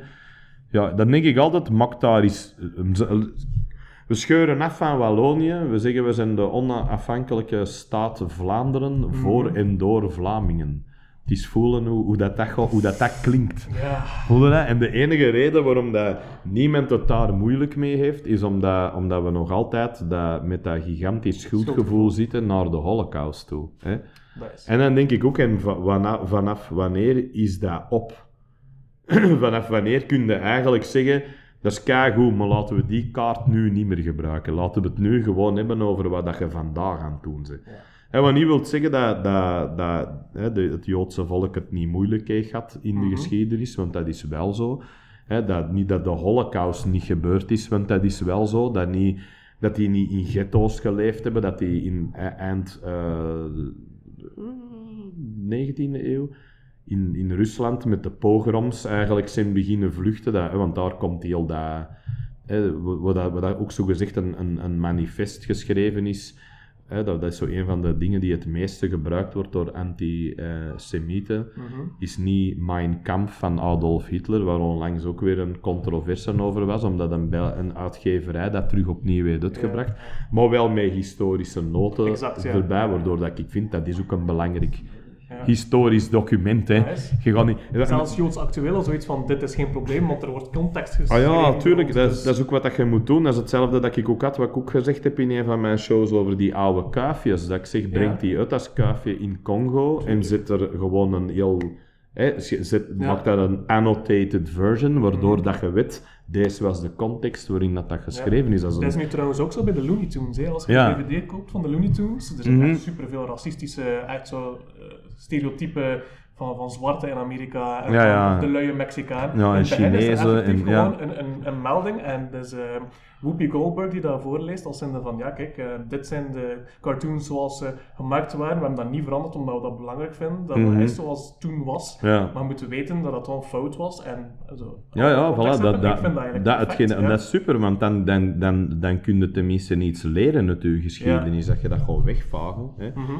Dat belangrijkste document was, was de, de, de protocollen van de wijzen van Zion. Hè. De Protocols of the Elders of Zion, wat zogezegd een, een, een eh, bijeenkomst was in Duitsland van allemaal Joodse wijzen Ja. die een, een soort protocol hebben neergesteld voor het omverwerpen van het christendom en het... Mhm. hè, de, de, de Jews want to rule the world, eigenlijk. Dat is wat dat, dat is. Maar dat is eigenlijk fake. Hè. Dat, is, dat zijn stukken van, eh, van een boek van een Franse journalist die ooit een kritiek schreef op Napoleon III. En ze hebben Napoleon III gewoon vervangen door Joden en Frankrijk door de wereld. Daar stukken van gepakt, daar een soort fake document van gemaakt. Dat dan in heel veel van de landen in het Midden-Oosten tot op de dag van vandaag wordt gezien als een authentiek historisch document.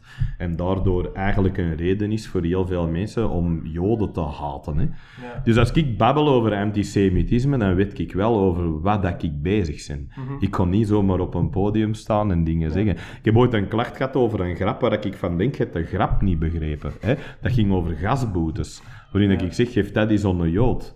Hè, waarin dat, waarin dat, dat, dat dan iemand van, eh, iemand die Joodse belangen verdedigde, een klacht had ingediend en zei, jij banaliseert hier de holocaust. En dan zeg ik, de grap doet net het tegenovergestelde. Exact. Ja. De grap zegt net, dat is nogal ongevoelig van dat dan Mhm. iemand Joods hier een gasboete. Denk dat die al genoeg gasboetes in mijn gat. Dat is waar dat, dat over ging. Ja. Hè? Terwijl, dan denk, ik, dan denk ik, dus voor sommige mensen is dat, zoals ze in het Engels zeggen, een knee-jerk reaction. Hè? Een- Ja. een- de, de reflex is automatisch van, het, het- iets met Joden en Holocaust, dat je dat nog maar met elkaar in verband brengt in een humoristische context, is meteen negationisme of is meteen antisemitisme. Of, terwijl dat ik denk, als jij luistert naar de joke, ben ik eigenlijk net aan het zeggen, dat is nogal een ongevoelige naam voor mensen die dat hebben meegemaakt. Hè? Ja. Dan denk ik, jij moet het woord banaliseren eens opzoeken. Dat betekent reduceren tot iets van geen betekenis. Ja. Dat is niet wat ik gedaan heb. Yes. Zo. Laatste vraag, want we gaan moeten afronden. Ja. Ehm, is er een bepaald onderwerp waarvan je zegt van, kijk, daar ga ik toch mij niet aan wagen. Dat is iets waar ik van blijf, waar dat, dat je denkt van, dat kan ook niet grappig genoeg zijn. Heb je, voorbeelden? Zijn er dingen waar dat jij automatisch van zou denken, oh, dat is nu iets waar ik niet over zou beginnen? Of, Ehm, of daar zou ik het moeilijk mee hebben?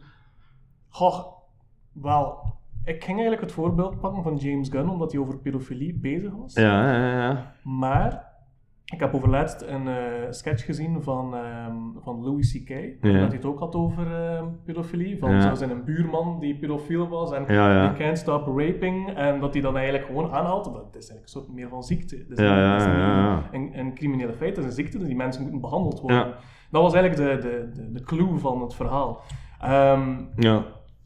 Dat moeilijk onderwerp Ja, hè, is het- heel het- gevaarlijk. ja, het maar ik vind, zo- ik vind geen enkel onderwerp is off-limits, wat mij betreft, zolang dat je er heel goed over nadenkt. ja. En je moet ook de juiste insteek hebben om het aan te Mhm. brengen. Ik had ook vroeger een stuk dat nooit mijn shows heeft gehaald. Eh, wat ik jammer vind, omdat ik het nog altijd een heel goed idee vond. Dat ging ook over pedofilie. Waarin dat ik zei, dat moet toch vreselijk zijn dat je zo geboren wordt. Hè, ik ben heel blij dat ik normale... Mhm. hè, ehm, hè, dat, dat mijn, mijn seksuele voorkeur gaat naar iets heel normaal. Hè. Ik, ik val op... je hebt hermafrodiete dwergen met geamputeerde ledematen. Zo dat, hè. Dus Heel ik maak er dan ook Ja, iets mega walgelijk Ja. van. Maar ik zeg, hè, dus, dus ja, foe, alle chance. Ja. Hè. Zo dat, want daar is geen actiegroep voor. Hè. Maar, maar ik wil gewoon... Ja, nee, tuurlijk niet. Want vanaf nu wel dus. Maar ik wil gewoon maar zeggen, hè, zo, ik maak soms zo van die grappen, zo van, dat zoals dwergen. Hè. Daar doen ze ook van alsof dat, dat mensen zijn. Hè. Maar de William moet daar altijd keihard mee lachen, want ja, wij zijn, dat is een goede maat van mij. Dus, dus wij, die, die lacht daar zelf mee, maar die zegt ook, ja man, hè, tuurlijk weet ik dat jij dat niet meent. Ja. Zeg, hè, want dat is ook een klein beetje met comedy, dat ik soms denk, mensen... De clue zit ook wel in de naam van het genre, hè, comedy. Je moet het ook niet altijd allemaal heel serieus nemen. En daar had de comedian Bill Burr bijvoorbeeld een heel goed stuk over. Allee, niet, dat hem ook in interviews altijd zegt. Dat hem zegt, je hoort een hele hoop ehm, onderwerpen waar grappen over gemaakt zijn. En ineens komt er een onderwerp voorbij waar dat jij gevoelig over bent. Ja. En dan gaat hij ineens doen alsof dat alles wat dat ik zeg een statement is dat ik 100% meen. Terwijl al de andere shit was gewoon een nozele comedy. En ik Ja. nee, het is het ofwel allemaal, ofwel allemaal niet. Mhm. Hè? En wilt dat, wilt, dat, wilt dat zeggen, want dat is ook wel vaak wat comedians doen, hun eigen een beetje verbergen achter hun humor en zeggen, ja, het is toch maar voor te lachen. Terwijl vaak komt dat wel voort uit dingen die, dat, die dat je een beetje meent of zo. Mhm. Maar wat ik eerder denk, en dat is mijn definitie altijd geweest van mijn comedy, dat is de stem in mijn kop, waarvan dat ik denk, man, ik moet u op een positieve manier eruit krijgen. Want als jij dat, dat ik u laat doen, Mhm. dan zit jij de vreselijkste mens in de wereld. En ik denk dat die stem iedereen wel een beetje heeft. De stem van de onverdraagzaamheid naar dingen toe hebben we allemaal. Het is alleen maar hoe dat je ermee omgaat. Ja. En mijn donkere gedachten vind ik soms ook heel interessante gedachten. En daar wil ik altijd verder in gaan. Ja. Ik wil daar altijd in gaan zitten en denken, allee, waarom denkt je dat na? Waardoor dat je zowel het, je vreselijke vooroordelen in vraag stelt ook, want je gaat ook beginnen denken van, ja, waarom denkt je dat? Kun je dat ook zomaar zeggen? Als je dat nuanceloos zegt, dan heb je sowieso een reactie. Hè? Altijd. Als ik in een programma zit met iemand wat, wat gebeurd is, wat ik niet gedaan heb, maar als ik dat op dat moment dat gedaan had, Mhm. waar dat hij zegt, er zijn hè, mannen, vrouwen en meerdere genders. En ik zeg, oh, hoe- hoeveel zijn er dan? Of wat, wat voor zijn er dan allemaal? Ja, je hebt mensen die bijvoorbeeld, dat heb ik, hè, die uitleg heb ik echt gehad, die zei, er zijn mensen die cisgender zijn. Cisgender is een man die biologisch een man is en zich ook een man voelt. Hè. Een vrouw die zich biologisch een vrouw voelt en dat ook is. Ja. En dan, dan kan ik, had ik kunnen zeggen, ah, normaal dan. kunnen zeggen, hè. Ja. Geen enkel probleem, hè. Die stem zegt dat direct, hè. Mhm. Dan moet ik geen seconde op wachten, of die stem zegt, ja, normaal dan, hè. Geen aansteller, niet dit, niet dat. Ja. Maar als je dat doet, ja, dan krijg je wel direct een reactie. Oh, bro, oh. Je hebt direct mensen die gaan zeggen, inderdaad, hij zegt het gelijk dat is. En je hebt andere mensen, nee, dat kan niet, en dit en dat. De waarheid is niet dat, hè. Nee, inderdaad. De waarheid is, ik denk dat, Mhm. maar stelt dat nu in vraag. Ja. Doe daar iets mee, met dat gedacht. Waardoor dat je het nog wel kunt gebruiken voor een lach, maar als je het nuanceert, en dan zijn mensen die zeggen, ja, dan is het maar een excuus, maar dan denk ik, hé, hey, beter dat dan dat ik het niet in vraag stel, hè man. Dat is waar. En Zo, ik denk de- dat we allemaal dat beter ook zouden doen. Gewoon zo, Ja. als we dat horen, dat stemmetje gewoon allemaal een beetje nuanceren. Ja, en door naar luisteren ook. Ja. Vooral ofwel niet het proberen weg te drukken door dan zo, eh, zo belachelijk, hè, bij wijze van spreken, om een, om een uitgeholden term te gebruiken, politiek correct de andere richtingen te gaan. Want politiek correct was een term die ik vroeger heel graag gebruikte en die nu vooral heel hard gebruikt wordt door mensen waar ik van denk, nee, nee, je moet hier niet de politiek correcte cultuur de schuld voor gaan geven dat ze geen, ge- geen eh, begrip hebben voor uw racistische praat. Allee ja, snap je? Er is, er, ik, ik krijg de hele tijd die omwentelingen waardoor dat je voelt, er zijn zoveel termen nu uitgehold doordat die op zo'n vreselijk verkeerde manier zijn gebruikt, dat, je die, dat die ook niks meer betekenen. Ja. Ik zal misschien een voorbeeld geven van iets waar ik moeite mee zou hebben om er een grap over te maken. Dat was een aantal jaar geleden. Ik heb dat ook meegemaakt in The Joker, dat iemand dat deed. En dat was geen goede joke. En als het geen goede joke is, want dat is bij mij altijd de bottom line. Als je op het podium komt en je gaat een goede grap over iets vreselijk, dan ga ik lachen. Dan ga ik zoiets hebben, oh my, respect man, goed gevonden. Hè. Dat was over die bus met kindjes dat verongelukt was in die tunnel van, ehm, van in Zwitserland. Ja. Hè. Een bus Belgische schoolkindjes, Ja, die, en die waren allemaal dood. Mhm.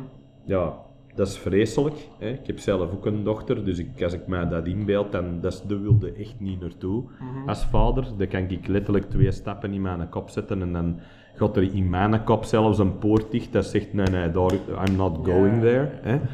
Dus, en dan denk ik, ja, als je daar een grap over maakt, dan, dan ja, ik- dan, ik vind dat heel moeilijk om daar de humor in te vinden, omdat dat gewoon iets tragisch is. Wat ik, ook, ik vind ook niet de humor bij de holocaust in Joden die sterven of die als slachtvee hè, zijn aangevoerd naar, naar douches om daar te sterven of die gestorven zijn met daar te werken in, in mensonterende eh, omstandigheden. Daar vind ik de humor niet in. Waar ik de humor in vind, is in de, de hypocriete discussies daar rond. Ja. In het onterecht gebruiken van het lijden van mensen om zelf uw vreselijke agenda erdoor te duwen. Dat is iets dat mij veel meer interesseert. Is daarom dat een of andere tragedie met dode kindjes, ja, dan moet er wel met een hele goede afkomen.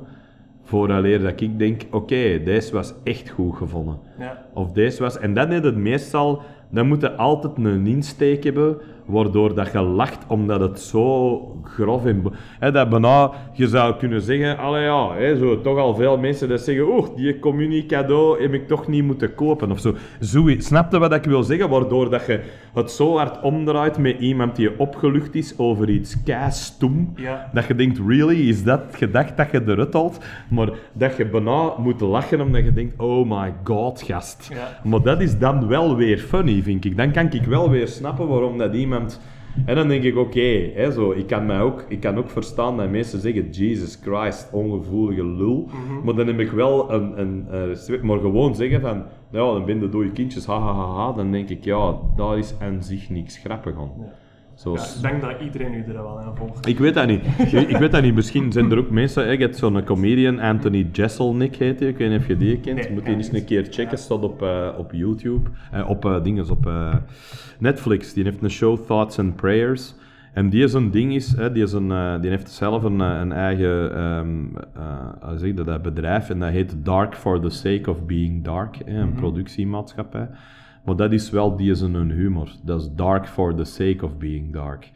Dat is iemand dat gewoon onwaarschijnlijk grove shit zegt. Dan is dat hit or miss, toch? hè? Dat is heel hit or miss. Omdat hij, als dat erop zit, is hij mega funny. Maar als dat er niet op zit, is hij eigenlijk gewoon grof. Cards Against Humanity stijl. Ja, ja, Ja, ja. dat wou ook funny zijn, man. Ja. Dat je Cards Against Humanity speelt. Omdat je, omdat je dan ook een spel speelt, omdat je geprobeerd elkaar te overtroeven in je walgelijkheid. Ja, ja, Er is wel niks erger dan een, een combo te hebben en je denkt van, ja, ja deze is hem, deze Ja, is hem. je legt dat en niemand lacht. Ja, ja. Sterven ervan. Ja, ja, ja, want dat, is, dat neemde ook heel persoonlijk. En dat is het dichtste in de buurt van waar dat mensen die niet on comedy doen, kunnen komen met het voelen wat dat jij voelt dat je zo'n joke vertelt. Ja, ja. Maar- en je maar- voelt maar dat, en je maal- voelt dat het niet 100. gebeurt. Maar Ja, maal 100, want ja, je 15.000. zit, nou, want je zit natuurlijk Ja. met keiveel volk. Eh, als ik dan toch nog iets kan pluggen als mensen gaan luisteren, er is op 1 eh, juni een derde Sportpaleis-show. Die zit nog niet vol, er zijn kaarten voor. Er zijn veel, keiveel mensen dat denken dat dat niet zo is. Die al tegen mij komen zeggen, het is allemaal uitverkocht. Ik denk, nee, er zijn nog kaarten. Het zou kaas stom zijn dat niet uitverkoopt, omwille van het feit dat iedereen denkt dat het uitverkocht is. Dat is een paradox waar ik niet mee kan leven in mijn kop. Dus als ik iets moest pluggen hier tijdens eh, deze podcast, dan is dat hetgeen dat ik even doe. Alright, Ehm, ik denk dat we hier best dan eh, kunnen afronden. Hè? Dus dat er nog iets gepusht moet worden. eh, Nee, voor de rest, ja, we hebben ook nog... eh, ja, Diablo Boulevard heeft een laatste show in eh, de AB op 10 december, zoals een afscheidsshow. Er zit ook al heel veel volk, maar daar kan ook nog volk bij. Dus dat zijn zo de twee dingen waar ik dan misschien kan zeggen dat mensen dat weten, omdat het, het probleem is, en dat is een luxe probleem, dat besef ik ook heel goed. Iedereen denkt altijd bij mij dat alles in een minuut uitverkocht is. Hè? Dat is echt het idee dat ze hebben van, oh ja, Alex Agnew, tuurlijk, dat, die moet nooit... Maar het, het nadeel dat dat is, is dat dan soms mensen ook niet meer proberen. Waardoor dat je ineens begint te voelen, ja maar, ik ga hier niet voor een half lege zaal staan, want niet bij het Sportpaleis zit ik denk ik al 9000 tickets of zo met een derde, dus dat zijn er al wel veel. Maar er kunnen er nog redelijk veel bij. Dus het is wel zo'n ding dat ik, dat ik altijd denk, dat, dat wordt op den duur worden zo, hè, deze belachelijkste eh, eh, terminologie ooit, maar ik heb niks beter, slachtoffer van uw eigen succes. Ja. Hè, waarin dat je, natuurlijk zeg ik geen slachtoffer, want oh my god, hè, hoe, hoe gaat het met mij? Dus daar moet ik niet over zagen. Maar ik wil gewoon maar zeggen, soms is dat dan, dat is dan de bloeds met de buil, zoals ze zeggen. Waar dat je toch nog voelt van, ah ja, dat kun je ook hebben. hè. Je, kunt, je hoort dat vaker van, van internationaal, van supergrote artiesten, dat die op een duur zei, ja, wij moesten toch een campagne gaan doen, omdat iedereen er al van uitging dat het vol zat. Ja. Dus, dus dat zijn zo van die rare contradicties, waardoor dat je soms ook op een, eh, op een rare manier geconfronteerd wordt met hoe populair dat je bent. Je soms ook echt denkt van, ah, oké, dat, dat is ook een van die neveneffecten waar Ja, ik nog niet aan had gedacht. Zo, didn't see that one coming, maar ook wel funny. Dus eh, op zich... Oh wee, als wij nu geen tickets te pakken krijgen. Ja, nee, nee, nee, nee. Maar Golle sowieso. Golle moet gewoon laten weten dat je komt en dan eh, kun je wel komen Alright, kijken. Dat is geen probleem. Dus, eh Goeie bal, Jason. Ja, als Goeie je bal. dan ook iets nog heb je gezien wat hem daar gedaan heeft? Ja, See what he did there? Als ik ook nog iets moet pluggen, als je een drummer zoekt. Ah, ja, keigoed. Als ik ooit een drummer zoek, dan... eh, ik, ben, eh, ik ben daar nog niet aan toos. Hè. Ik ben, ben nog heel ver weg van een nieuw muzikaal project, maar moest het ervan komen, dan... eh, Ik moet wel zeggen, ik vond deze kei leuk. Dat Ja, ik, ook. Als ik iets kan pluggen, dan, dan zal ik jullie ook pluggen. Want Right, ik vind, awesome. ik, vind Ja, dat, ik vind dat super cool. Ik hou, van, ja. ik hou van mensen die mede, mede nerdy, geeky. Wij kijken naar alles dat lijkt op popcultuur. Mhm. En omdat je toch uiteindelijk vormt dat ook heel veel van je beeld over de wereld. Oh, wel, absoluut. Absoluut. Ja. Ja, ja, ja. Ja. Ehm, ik weet niet of dat het toevallig... Ja, nee. We zouden beter Nee, afronden. We, we zouden gaan- beter we afronden, want, houden we kunnen weer uren vol praten. Maar doe, doe, doe, die, doe die nog even, we zijn daarna toch bekend. doe die nog ik even. moet maar eens naartoe, hè. Ja, ja. Mijn auto in de garage krijgen, maar dan is dat zo. Kijk. Nee, nee. Nee, zeg. Ik zal het, eh, ik zal, we, houden het kort dan. Wa- ehm, Wat niet gaat in mijn geval, maar toch. let's, let's give it a try. Oké, hebben we toevallig Atlanta al gezien? Van Childish Gambino? Ik weet niet of jij Childish Gambino kent. Ja, ik ken eh, Childish Gambino. Dat is Donald Glover, Ja, dat is, dat is eh, La-. Lando Calrissian. Ja, inderdaad. En, eh, Ja, en ja. This is America, hè, die Ja, super grave ja. videoclip. Maar nee, ik heb dat nog niet Ja, gezien. die heeft zijn eigen reeks en dat Ja. is supergoed. En hetgeen dat je zegt van het beeld dat je krijgt van de wereld, kan ook via popcultuur eigenlijk Ja, ja, worden. ja. En bij Atlanta had ik dat keihard. Ja. Omdat zo, dat eigenlijk over ehm, Paperboy, wat dat zo'n up-and-coming rapper is. En die Ja. wordt zo heel klein beetje populair. En dan zie je ook zo de struggles dat hij daar heeft, maar je woont ook zo altijd in een ghetto. En het is heel weird. Ik zou, ik zou het bijna omschrijven als Twin Peaks, maar Ja. dan in de rap scene. Ja. En ook grappig met het moment, want er is één aflevering. En dat is, dat is eigenlijk alsof dat je naar een programma zit te kijken in een fictief televisiekanaal genaamd ehm, Black America. En dan doen ze reportages. En heel die aflevering ga je eigenlijk rond. ehm, dus Paperboy had via Twitter gezet zo van. Oh, trans transgenders. Ik vind dat eigenlijk. Ja, ik vind dat niet echt zo oké. En Ja. dan hebben ze hem in een show uitgenodigd. Dat is een talkshow. Hebben ze daar een feminist bij gezet. en Ja, zo ja, ja, ja, babbelen. zo dat En typische hij heeft dan effectief ja. ook zo reclame voor zo'n volgend programma, waarin dan ze een reportage... Ze volgen eigenlijk iemand die... ehm, dat is een jonge ehm, zwarte tiener, maar je identificeert hem als een ehm, blanke veertiger. En die kleedt hem ook effectief zo met zo'n en met zo'n een, een, een, Ah, een, een plaid hemdje en zo. super, en, super, loopt, super. Loopt zo gewoon over straat. Ah, en, die gaat, en, en gaat dan zo naar een, ehm, naar een agent en Ja. wijst zo naar een andere zwart. Hij zegt zo, Ja. die kerel staat er al twee uur. Ja, ja, ja. En die loopt zo weer weg. Maar dat is, maar dat is toch ook, dat is toch ook, dat is toch goed dat dat gebeurt, omdat je, dat is, dat is hetgeen dat ik ook be- blijf zeggen. Je, je kunt toch niet gewoon verwachten dat je dat je als eh 50-jarige man gaat identificeren met een 5 jaar oud meisje en dat daar geen moppen over gemokt mogen worden. Ik bedoel, seriously. Weet je, bedoel, ik, dat we, al dat, we moeten onze identiteiten nou serieus gaan nemen, ja, maar mogen we er dan alsjeblieft toch ook nog een beetje mee lachen. Dat is wel human nature, hè. Als je niet... En dat is, dat is perfect dat hij dat doet, omdat, dat, omdat hij het ook natuurlijk... En dat is, dat is dan weer al de double standard, hè, want ze hebben het altijd vaak over een double standard. En dan gaat het altijd over blanke hetero-mannen. Ja. Want dan denk ik, ja, dat is nu de moeilijkste positie om iets in te zeggen momenteel. Hè. En oké, het mag wel, want voor de rest hebben wij alle macht over alles, hè, of toch heel veel. Aan de andere kant denk ik dan ook, als mensen dan zo van die dingen beginnen te zeggen als, als, als ja, hè, wij, wij leven eh, onderdrukt in een vreselijk systeem, en dan denk ik het beste systeem van de wereld, hè, peoples, vergeet het niet. Hè. Je woont nog altijd wel in een land waarin, dat, waarin dat al die mensen een stem hebben. Ja. Dat mogen zeggen. Er wordt zelfs rekening mee gehouden, zelfs heel veel. Er worden wetten veranderd, er worden dingen aangepast. Er worden... En de enige andere plekken in de wereld dat die altijd kunnen aanduiden waar het ook zo is, ja, dat zijn toch altijd landen met hoge concentraties van blanke mannen. Erg, hè? Want ik zou willen dat het ook andersom is. En er zijn waarschijnlijk ook nog andere maatschappijen waar hè, er zijn bepaalde... ehm, hè, er zijn ook bepaalde Afrikaanse landen waar ze gemerkt hebben dat bijvoorbeeld stammen die dat al honderden jaren bestaan, waar de vrouwen het voor Ja, het ja, zeggen hebben. Hè, dus het is helemaal niet Mhm. een, een, een blank ding van kijk eens hoe, hoe tolerant wij zijn. Maar ik wil gewoon maar zeggen, de meest, de, meest, eh, de landen waar op dat vlak nog altijd het meeste ontwikkeling Mhm. zich plaatsvindt, zijn wel de westerse landen. Het ding Op is heel ook, veel vlakken. het ding is ook, Of dat je het wilt of niet. het, het punt dat die waarschijnlijk ook wel wil maken, en ik volg ze er ook in, is, het kan altijd beter. hè. Tuurlijk. Dus- dus- en, daar dus- heb ik, en ja, dat vind ik ook dat dat ja, waar is. Die, die en, moet gevoerd En ik ben ook een hele grote fan van het feit dat, dat hè, wat, ik denk dat ik misschien de vorige keer gezegd ik heb veel interviews gedaan voorbije weken, dus ik weet niet meer wat ik waar gezegd heb, maar ja, dat, dat, dat dingen als hashtag MeToo en Black Lives Matter, dat dat een signaalfunctie Ja. heeft gehad. Hè? Wat het belangrijkste is om die bewegingen. Al de rest er kunnen over lullen zoveel als dat je wilt. Is, Mhm. is hashtag MeToo een feministische beweging of is dat een, een, een, een slachtofferhulpgroep? Hè? Of is, eh, is, is, is Black Lives Matter iets waar dat, hè, heel, heel veel zwarte mensen in Amerika kwaad van worden en zeggen stop dat met elkaar allemaal af te schieten? Hè? Ik bedoel, de- voor elk ding kun je kritiek hebben. Maar die twee dingen die daar het belangrijkste aan zijn, is het feit dat dat vooral aan, aan ons, en dan zal ik wel even de, de blanke westerse hetero-man zijn, Mhm.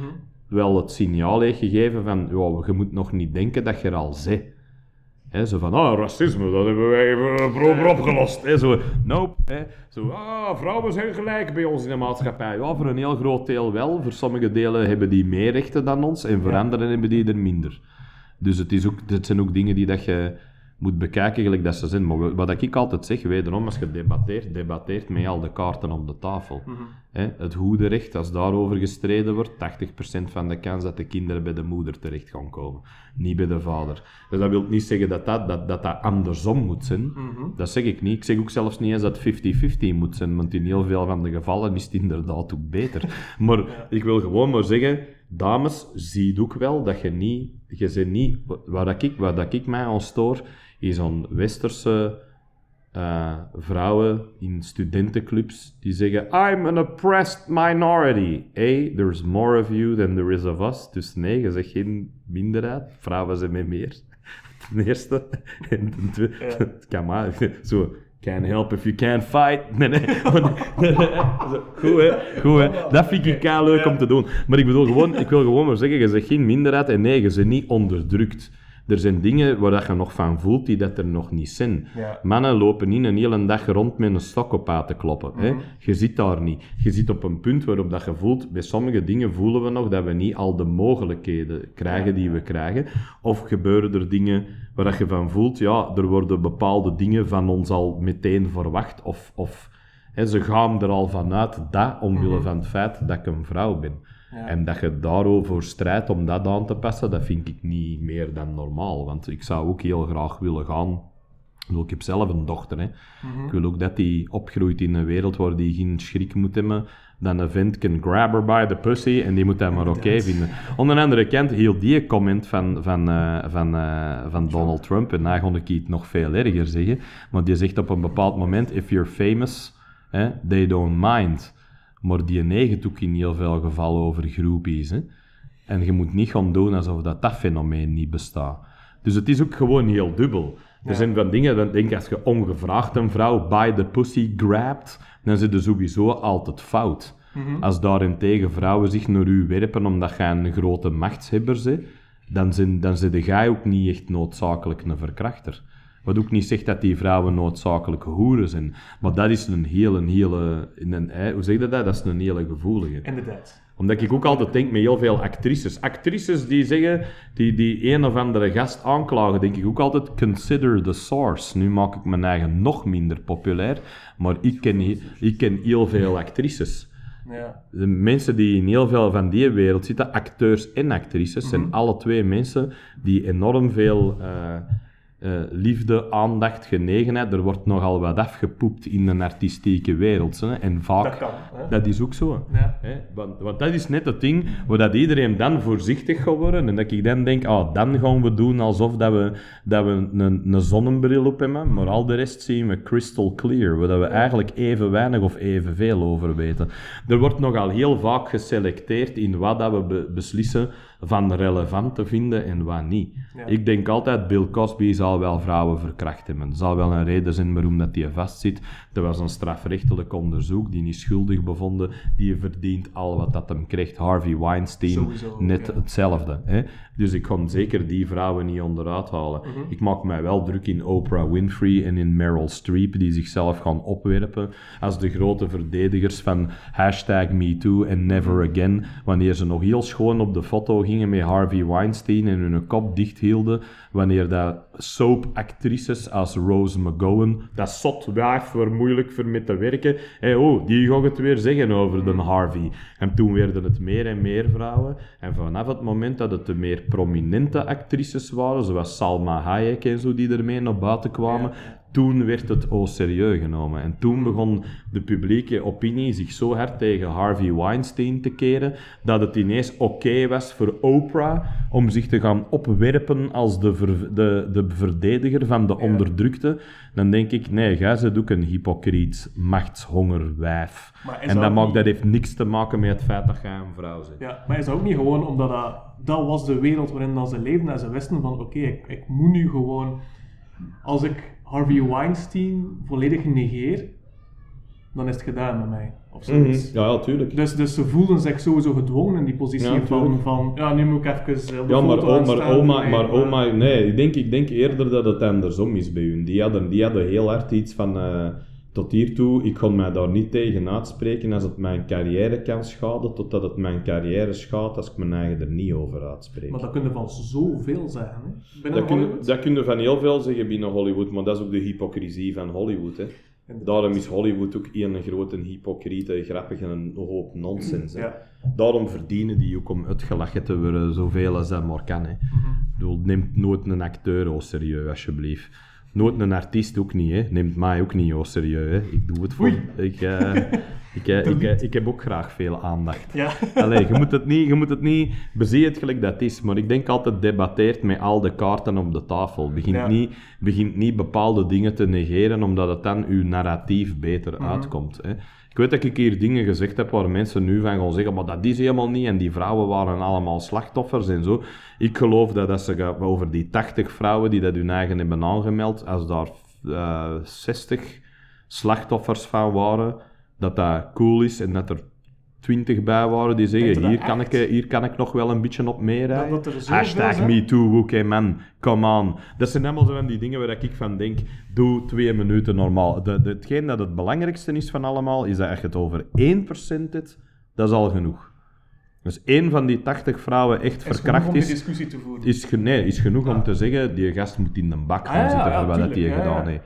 Er gaat dat niet over. Als het al gaat over seksuele intimidatie en dat Mhm. soort dingen, ben ik er heel zeker van dat al die 80 vrouwen wel iets hebben ondervonden waar ze hun eigen niet goed bij voelden. Hè. Mhm. Sommigen hebben dat ook weggerationaliseerd van, ah, zo erg was dat niet. Ja. Totdat ze ineens op een bepaald moment voelen van, ja, eigenlijk was dat misschien wel zo erg. Hè. Ja. Dus daarmee wil ik eigenlijk al nuanceren wat ik er juist zelf gezegd heb. Ja. Maar aan de andere kant, ik ken ook wel actrices.